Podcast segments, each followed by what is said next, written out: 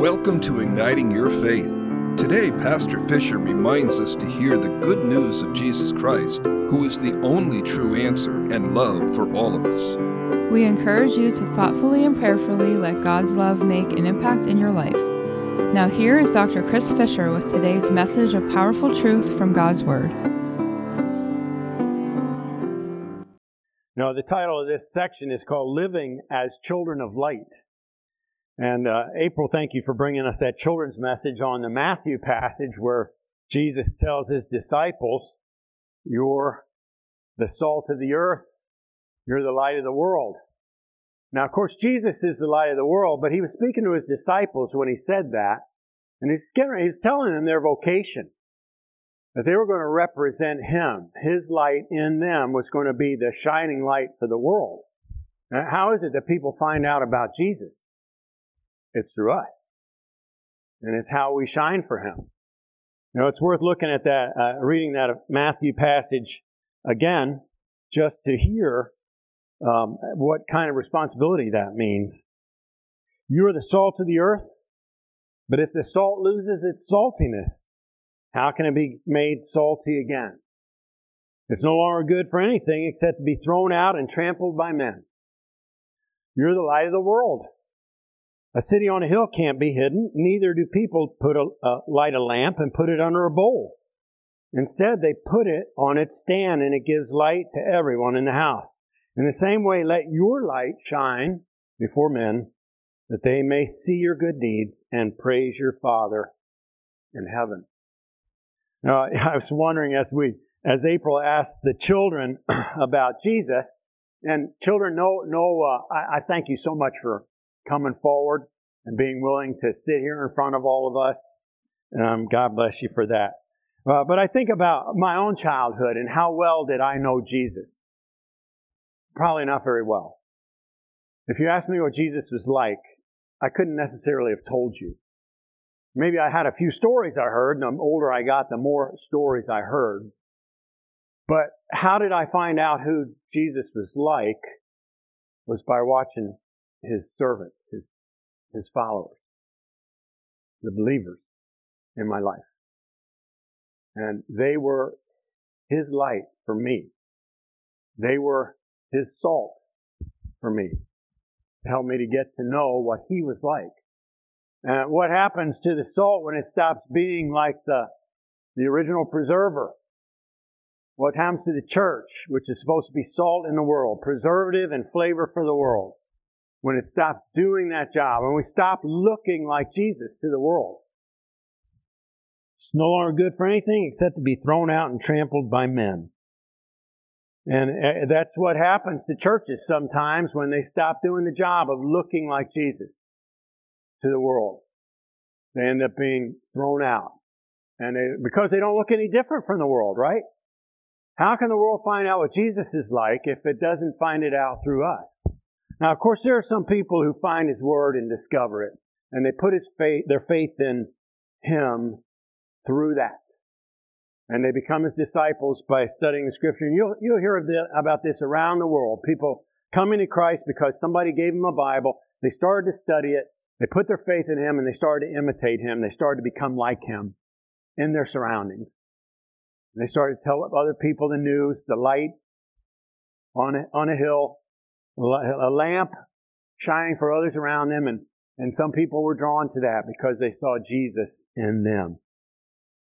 That's how you figure out who Jesus is for many of us, is seeing him in somebody else.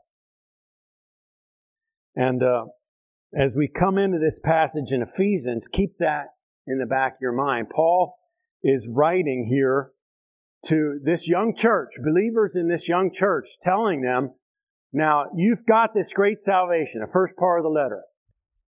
And you, you, here's where you came from. You came out of darkness, but now you have new life through faith in Jesus, through faith in Christ. They used to be dead in sin, following the ways of the world and the ruler of the kingdom of the air, the spirit at work in those who were disobedient. That's chapter 2, verse 2 and 3. And they used to gratify the cravings of the flesh and follow its desires and thoughts. By nature, objects of wrath. Slaves to sin and doomed for destruction. But when they heard about Jesus and put faith in him, God made them alive with Christ through grace.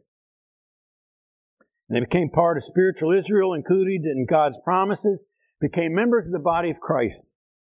And God's now at work in them, gifting them with many gifts, including the power of the Holy Spirit and the gift of each other. We looked at the spiritual and personal gifts last week, how when you put your faith in Jesus and you become part of God's family, that He gives us to each other to encourage and help strengthen each other so we can walk the walk together. They're members together of the body of Christ called to grow and mature in increasing love of God and one another. And all this leads to an entirely new way of living. And that's where we come to Ephesians uh, 4, verse 17. So I tell you, and insist on it in the Lord, that you must no longer live as the Gentiles do. Remember what Gentile means? It meant a non Israelite, somebody who was not part of the people of God. They used to be that. But now, because of faith in Jesus, they've been joined with Israel in the Spirit, and they are not just lost Gentiles anymore. Now they're part of the people of God. And in light of this new life, this new identity, new belonging in the family of God, Paul reminds them they must no longer live like they used to. And he's reminding us of the same thing. Maybe you came out of a sinful past. In fact, every one of us is a sinner, so how could you not? Right? But as a Christian, sometimes we can think, you know what, I um piece of that past darkness. And I'm going to hold on to that and keep living by it in secret. I won't tell anybody else because if they found out, they'd think ill of me. But I'm not going to let that go. And Paul is saying in no uncertain terms in this passage, you can't keep on living like you were children of darkness if you're followers of Jesus. He uses a formula of repetition several times in this letter to reinforce the point. We've been given new life in Jesus, so we must not keep on living the old way of life of the flesh that leads to death. Check out these verses. So I tell you this and insist on it in the Lord, you must no longer live as the Gentiles do in the futility of their thinking. They're darkened in their understanding, and, and, and this passage explains how it is that people who don't know God end up living the way they do. In kind of a self destructive pattern, absorbed by their own desires that are overflowing and disordered and eventually lead to destruction. They're darkened in their understanding and separated from the life of God because of the ignorance that's in them due to the hardening of their hearts. Having lost all sensitivity, they've given themselves over to sensuality so as to indulge in every kind of impurity. One translation says, and they are full of greed. Another says, with a continual lust for more, which is kind of what greed is, right? You always want more. And, what Paul's saying is, now you aren't lost Gentiles anymore, you people of God. You're not excluded from the promises anymore. And so you can't keep living like that as if you were. Verse 18, 19. Uh, again, a recap of the beginning of chapter 2, a description of the lost way of life of the Gentiles, futility of their thinking. You know, so much of how your life goes is based on what you're thinking. What thoughts you let your mind dwell on, what you feed it, right, which can direct the course of your life. I, I've got a book in my office. It's called you, Can't Afford a Negative Thought. Written by somebody who realized that by negative thinking, they were just tunneling into a pit and going down and down. And that they needed to take a, a grip on what their thinking was and, and stop that spiral in, into darkness. Your thoughts. Paul says somewhere else, we take captive every thought to make it obedience obedient to Christ. And uh, for us today as believers, this is so critical that we learn to take our thoughts captive to the Lord. We identify when a thought is not of God and say, I'm not going to think about that. You know, the devil likes to plant thoughts in our head. That's his job as the tempter. Throw a thought into your head and trying to get you hooked with it hey, you might be happier if you tried this, right? Or, you know what, you can give way to that uh, craving you've got just this once. He'll throw temptation at you, and it starts as a thought. And you need to learn to recognize that that thought is not necessarily you. It's the tempter doing his stuff. And then be able to say, okay, if it's got a hook in you, why does it have a hook in you? That's part of what Paul deals with here. Is sometimes we let the enemy get a hook in us because we've lived in obedience and we, disobedience, we haven't stopped that yet. We haven't repented. And other times we've been so into the flesh and the flesh then gives the devil a greater room to start working in us. And so we need to bring our whole self, including our mind, to Christ. And take captive those thoughts. Put to death the old nature. Put to death the, the tempter's voice in us. Now, he'll, he may keep whispering to you, but there, I'll give you a little secret and a key. If you're being tempted by the devil and he just won't shut up, okay? Say, Jesus, I can't deal with this. Save me from it. I'm giving you my defense. Take these thoughts. Now, have any of you ever had obsessive thoughts about something and you're kind of stuck there? I mean, that, that happens to most of us at some point or another. And at some point, we can call out to Jesus and say, Lord, I need help with that. I'm having trouble with my thoughts. I take them captive in the name of Jesus to make them obedient to you. Now, I've had this experience. I've watched some movie that's less than edifying. Anybody ever do that? And then there's some image in the movie that's disturbing and kind of haunts me. And it's almost like, you know, if you watch a something, it can be as disturbing as like if you lived it. And when that happens, there's a solution. Uh, of course, it would have been smarter not to watch it in the first place, right? And that's what the Lord will say. Guard your eyes and guard your mind. But if you fall into that pit, Jesus doesn't want you to stay stuck there. You can ask Him, Lord, cleanse my mind. With the same power that your blood released to cleanse us from sin, cleanse my mind. And I'm just asking you to come in and, and wash my mind clean from those images, taking those thoughts captive. And he, he will answer that prayer. He'll help you. Now, what's the whole point of this? That the Gentiles are in the futility of their thinking, darkened in their understanding. So they're understand. Uh, this is talking about understanding of the spiritual realm, understanding of God. They're darkened. They can't really see God or know God or figure out who God is because their thinking is futile. They're separated from the life of God because of the ignorance in them. They don't know. And why don't they know? Because of the hardening of their heart. Uh, that, that's a, a huge key concept, the hardening of their hearts. Think about Pharaoh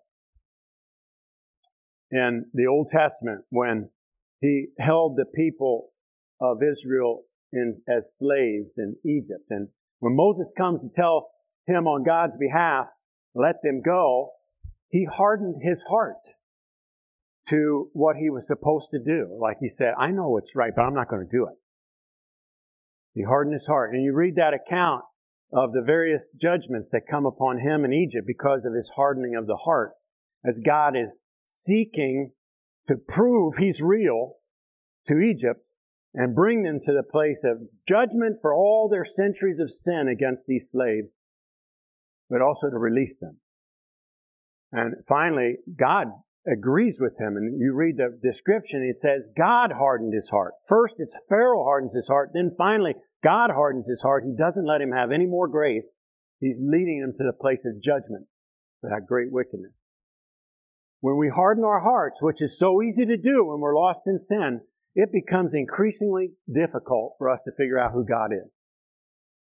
Now, I recall reading the story of John Newton, uh, who I've told you his story before, but as a, a young man uh, who had a, a, believing mother and a father who was a sea captain, and his father gone a lot, and his mother a believer, and uh, he saw her as a, child and looked up to her, and then she died. And around the age of 12, his father, still a sea captain, needing to earn his living, uh, put his son into service as a cabin boy on a ship in the British uh, British Marine, Merchant Marine. And there, in his anger for God taking his mother and being abandoned basically by his father, he started to harden his heart in that pain. Harden his heart to God and harden his heart to other people. And eventually he himself became part of the slave trade, where he was helping kidnap people and living like drunk from day to day, uh, just barely making his responsibilities. A scrapper, a fighter, and in the hardness of his heart, becoming really totally wicked. And this is the warning, and this is what happens to people who turn away from God. They can't even figure out who God is anymore because in their ignorance, due to the hardening of their heart, they just can't see Him. They get hard to the presence of God. And that's why so many people in our culture can't believe in God. It's not because God isn't there and He hasn't given evidence of His presence all around them all the time, at every minute. The very fact that they exist, that there's anything at all, constant evidence that there's love and truth and beauty in the world, constant evidence. But they can't feel Him. Their hearts are hard because they've given themselves over to anger, to the deceitfulness of sin, to the captivity that then enslaves their minds and puts them into the dark. Now, I'll tell you more about Newton's story in a minute, but that hardness of heart became his characteristic for like two decades of his life. Think about what Jesus said even to the religious leaders of his own time. Now, we're talking about physical Israel when Jesus was teaching, and some of them came up to him and, and asked about uh, divorce and, and remarriage. And remember what Jesus said Moses gave you permission to divorce your wives because of your hardness of heart. And, and he's not saying that as a compliment to those people. He's calling them out because they've let sin take over in their lives so that so much that it they let it destroy their relationship with each other inside of marriage.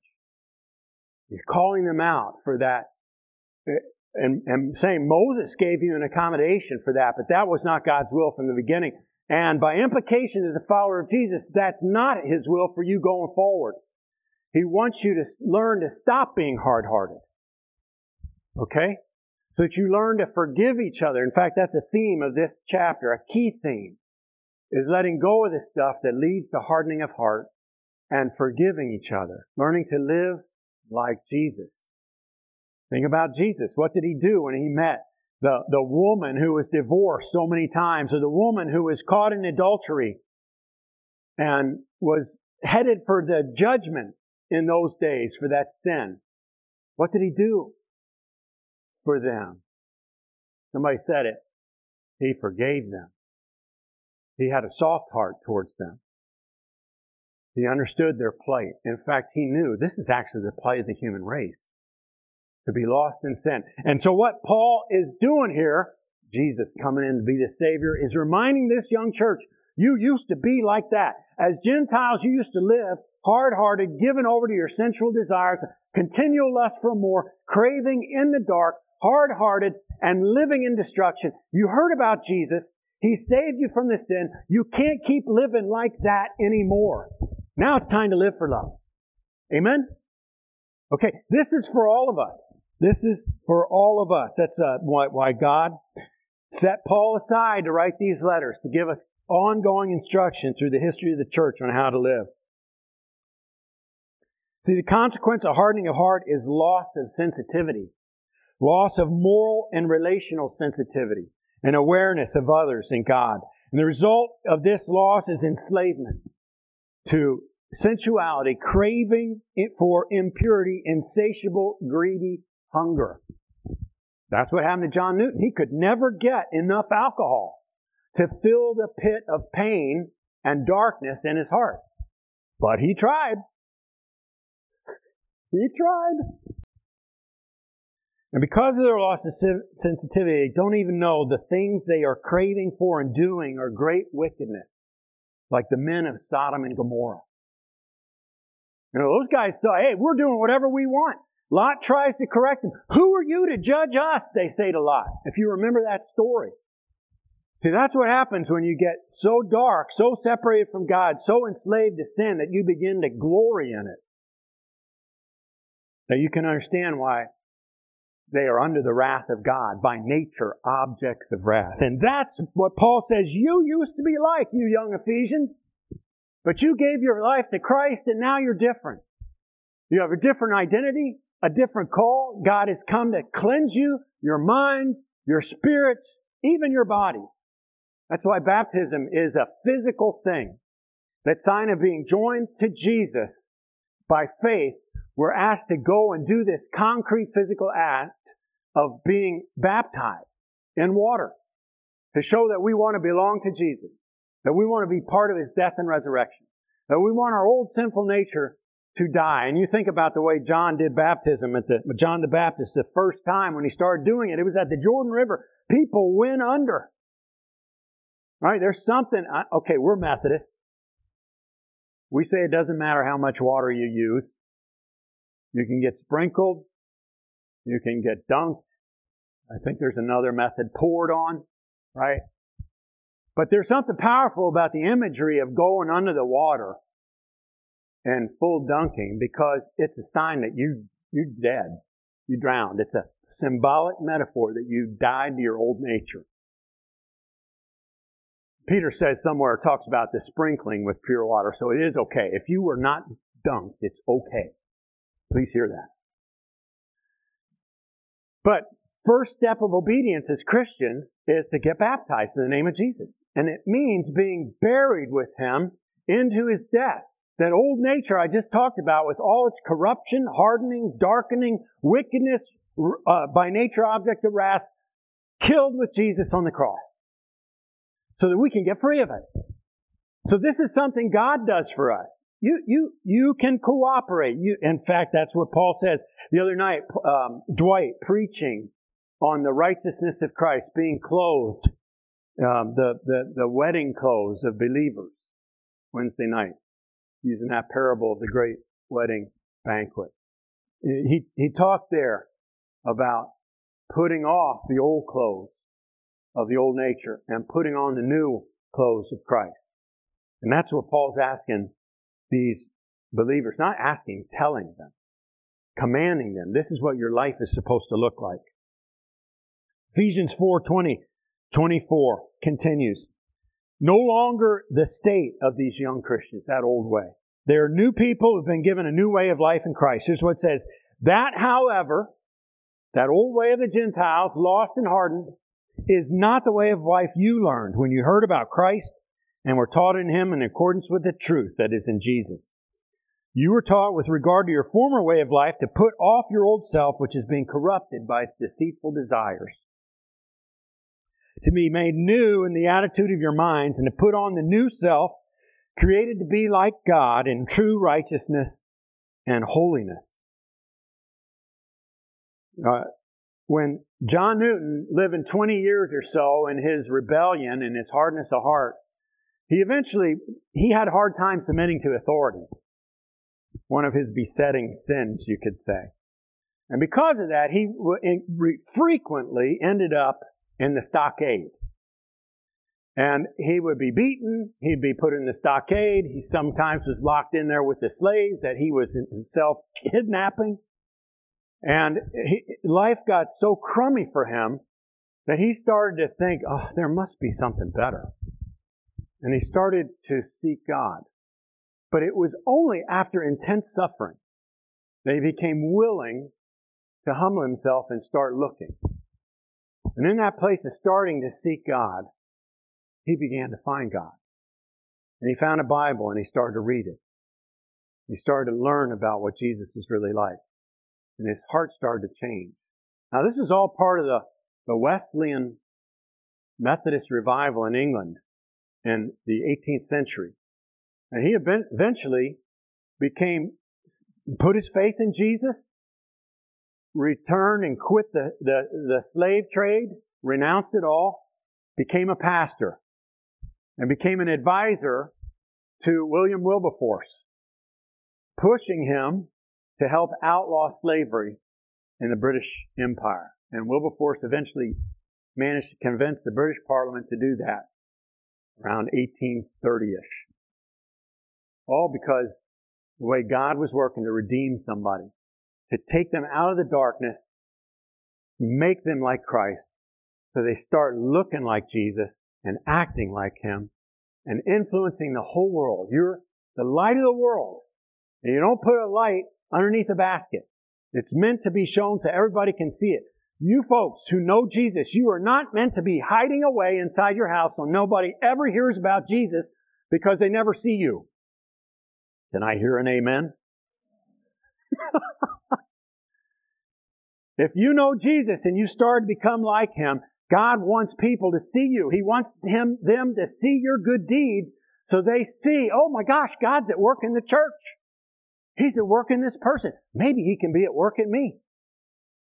Maybe he can save me out of my hardness of heart and my wickedness and, and the craving that I'm a slave to and I'm so sick of because it's killing me.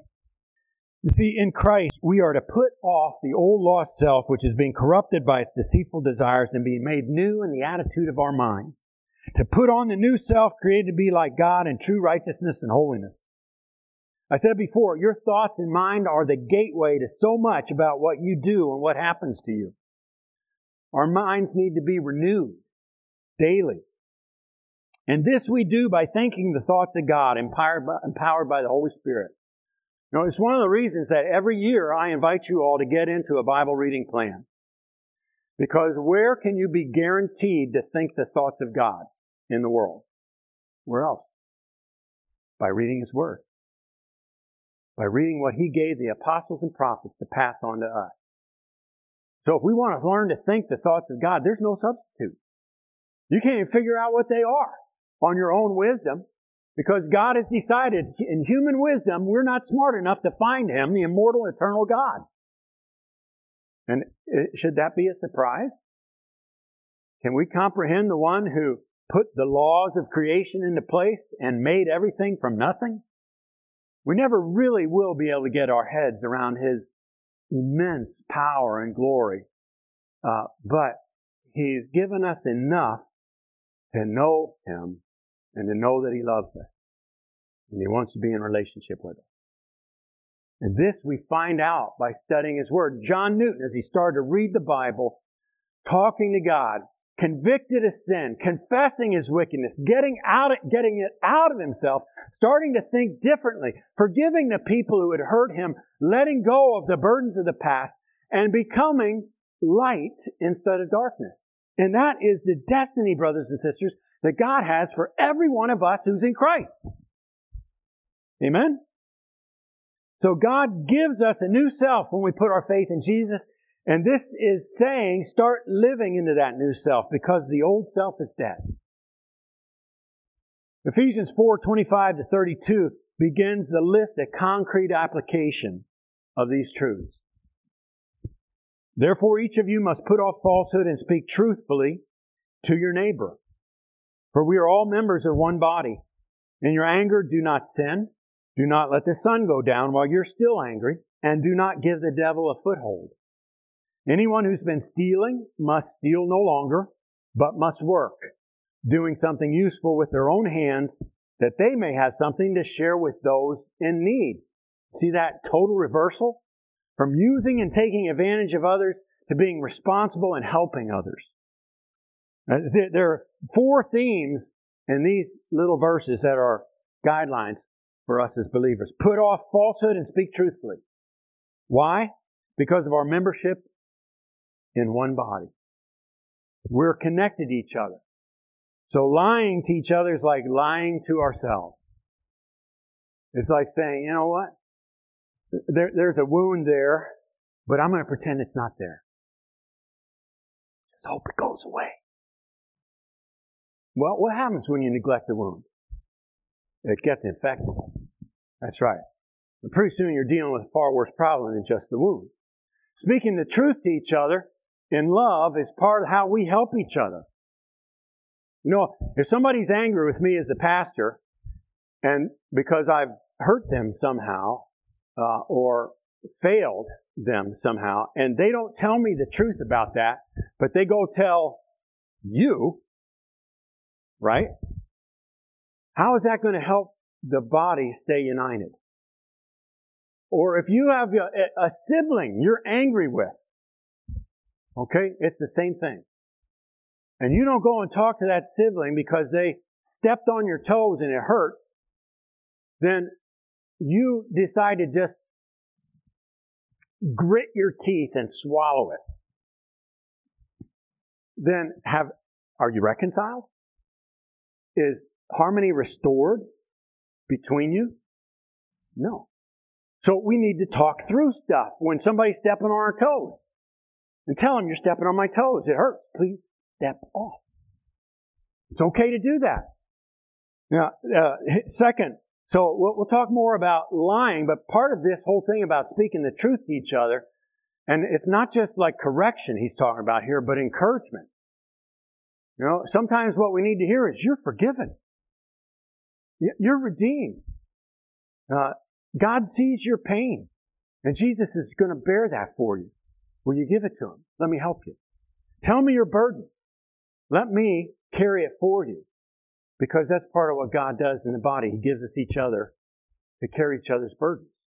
Telling the truth to each other in love. What do you do with your anger? Now, this is huge. What Paul says, don't sin in your anger, which means it's possible to be angry without sinning. You need to hear that.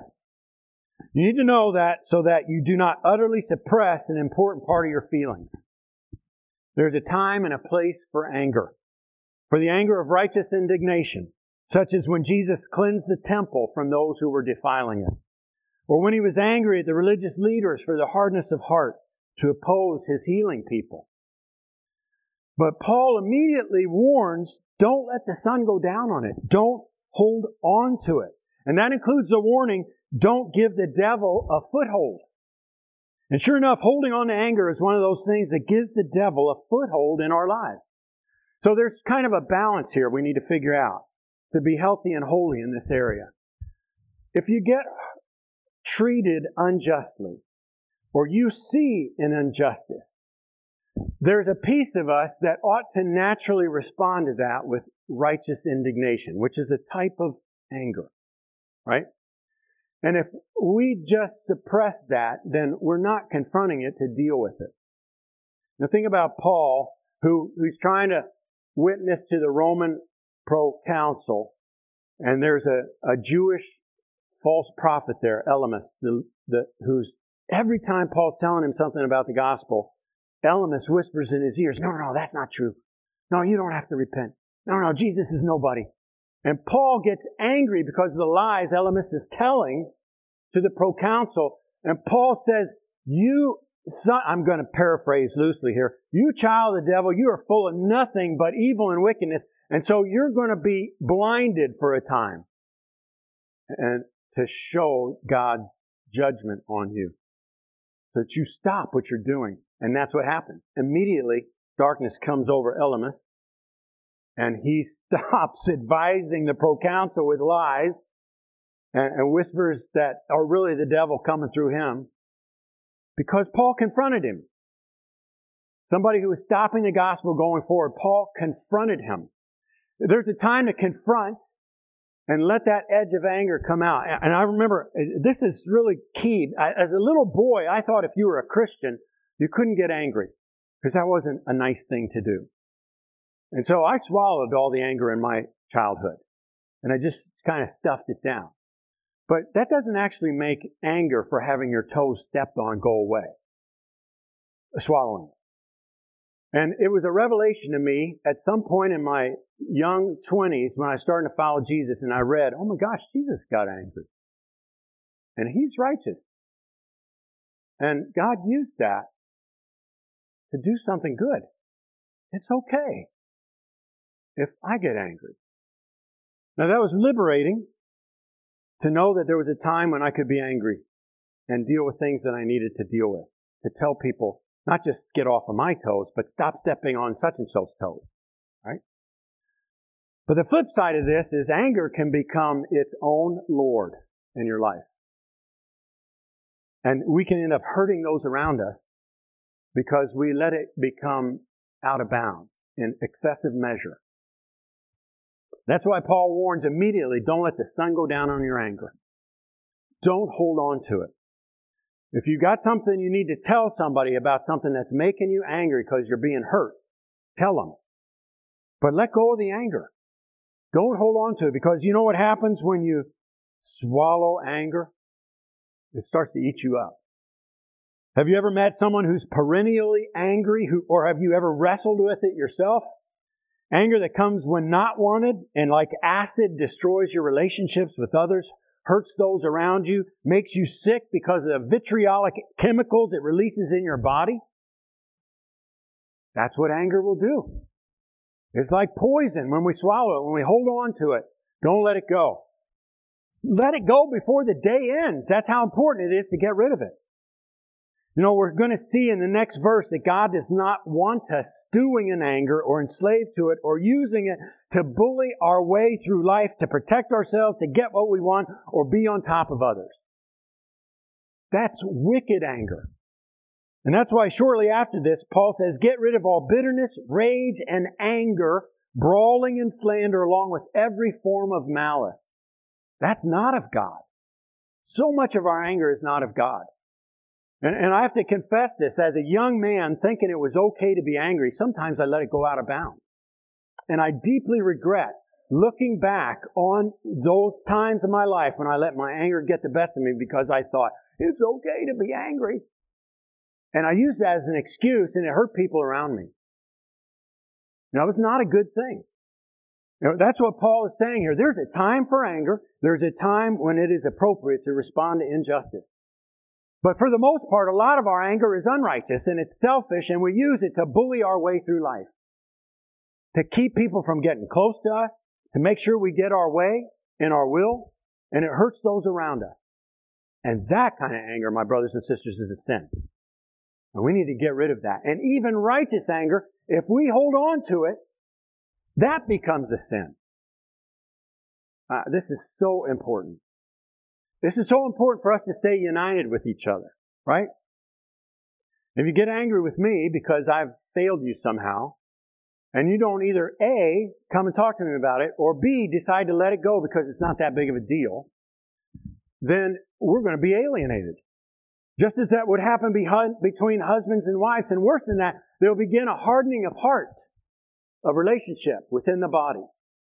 Right? Just as Jesus says about marriage, you should not let hardness of heart take place in you so it leads you to the place of divorce. That should not be happening. Right? It's time to let our hearts become softened, to forgive each other, to let go of the things that alienate from e- uh, us from each other. And marriage is a metaphor that Paul uses in this book to stand for the way we're supposed to relate to each other as members of the body of Christ connected to Jesus. Not giving way to hardness of heart forgiving each other, letting things go, keeping our hearts tender towards each other, letting love flow towards each other, encouraging each other. So, all we see here, this is the kind of the spirit of anger is that the thing God wants us to repent of. Right? Give your anger to Jesus. You know, for some of us, it actually becomes like a spirit, an evil spirit. Well, I can't help get angry. I'm at the stop sign and guy won't move in front of me. Nobody ever experiences that here, right? Instead of bless them,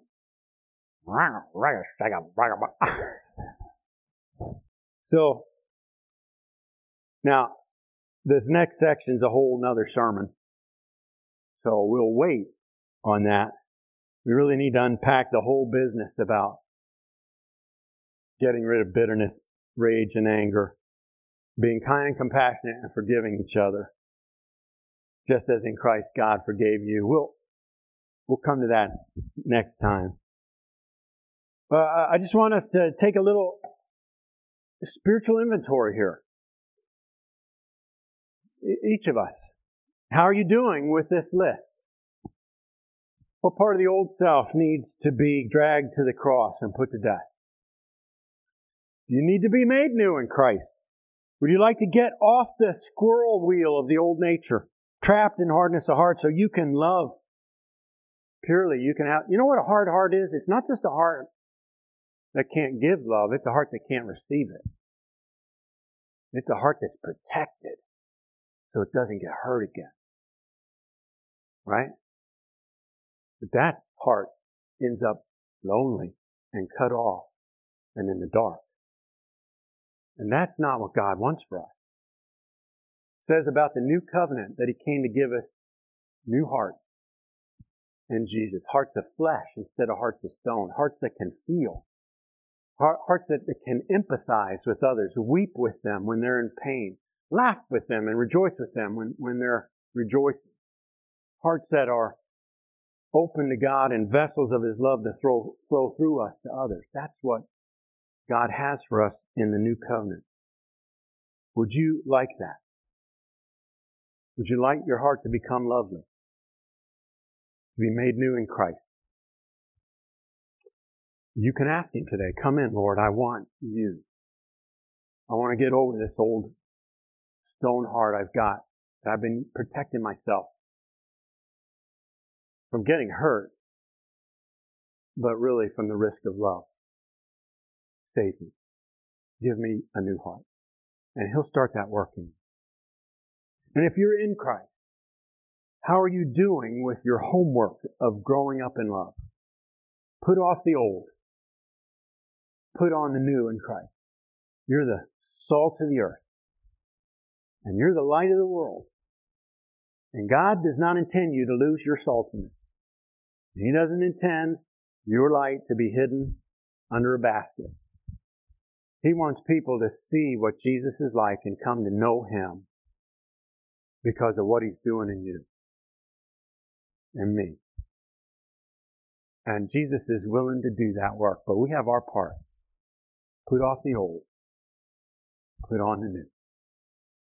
This is the word of the Lord for the people of God. Amen?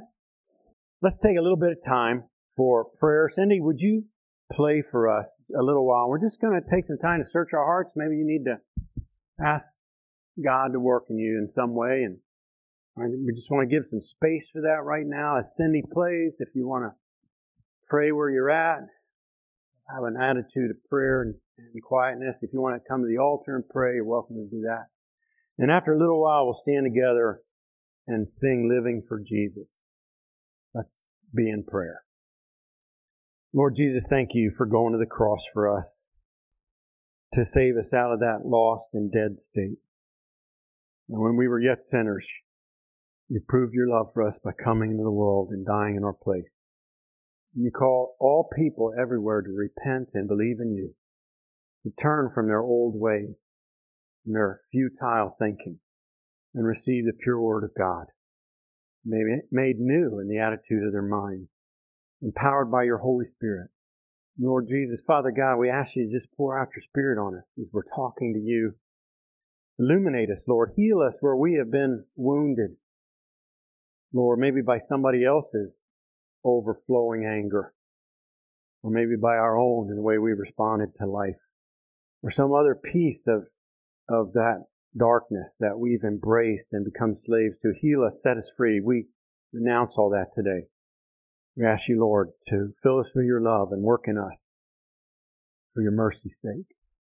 Thank you, Lord. Thank you for listening to Igniting Your Faith. Let God's Word empower your life with new growth that encourages everyone you meet. Igniting Your Faith is copyrighted and published by Dr. Chris Fisher and First Church, Schuylkill Haven, Pennsylvania. Special piano music played by Cindy McClelland.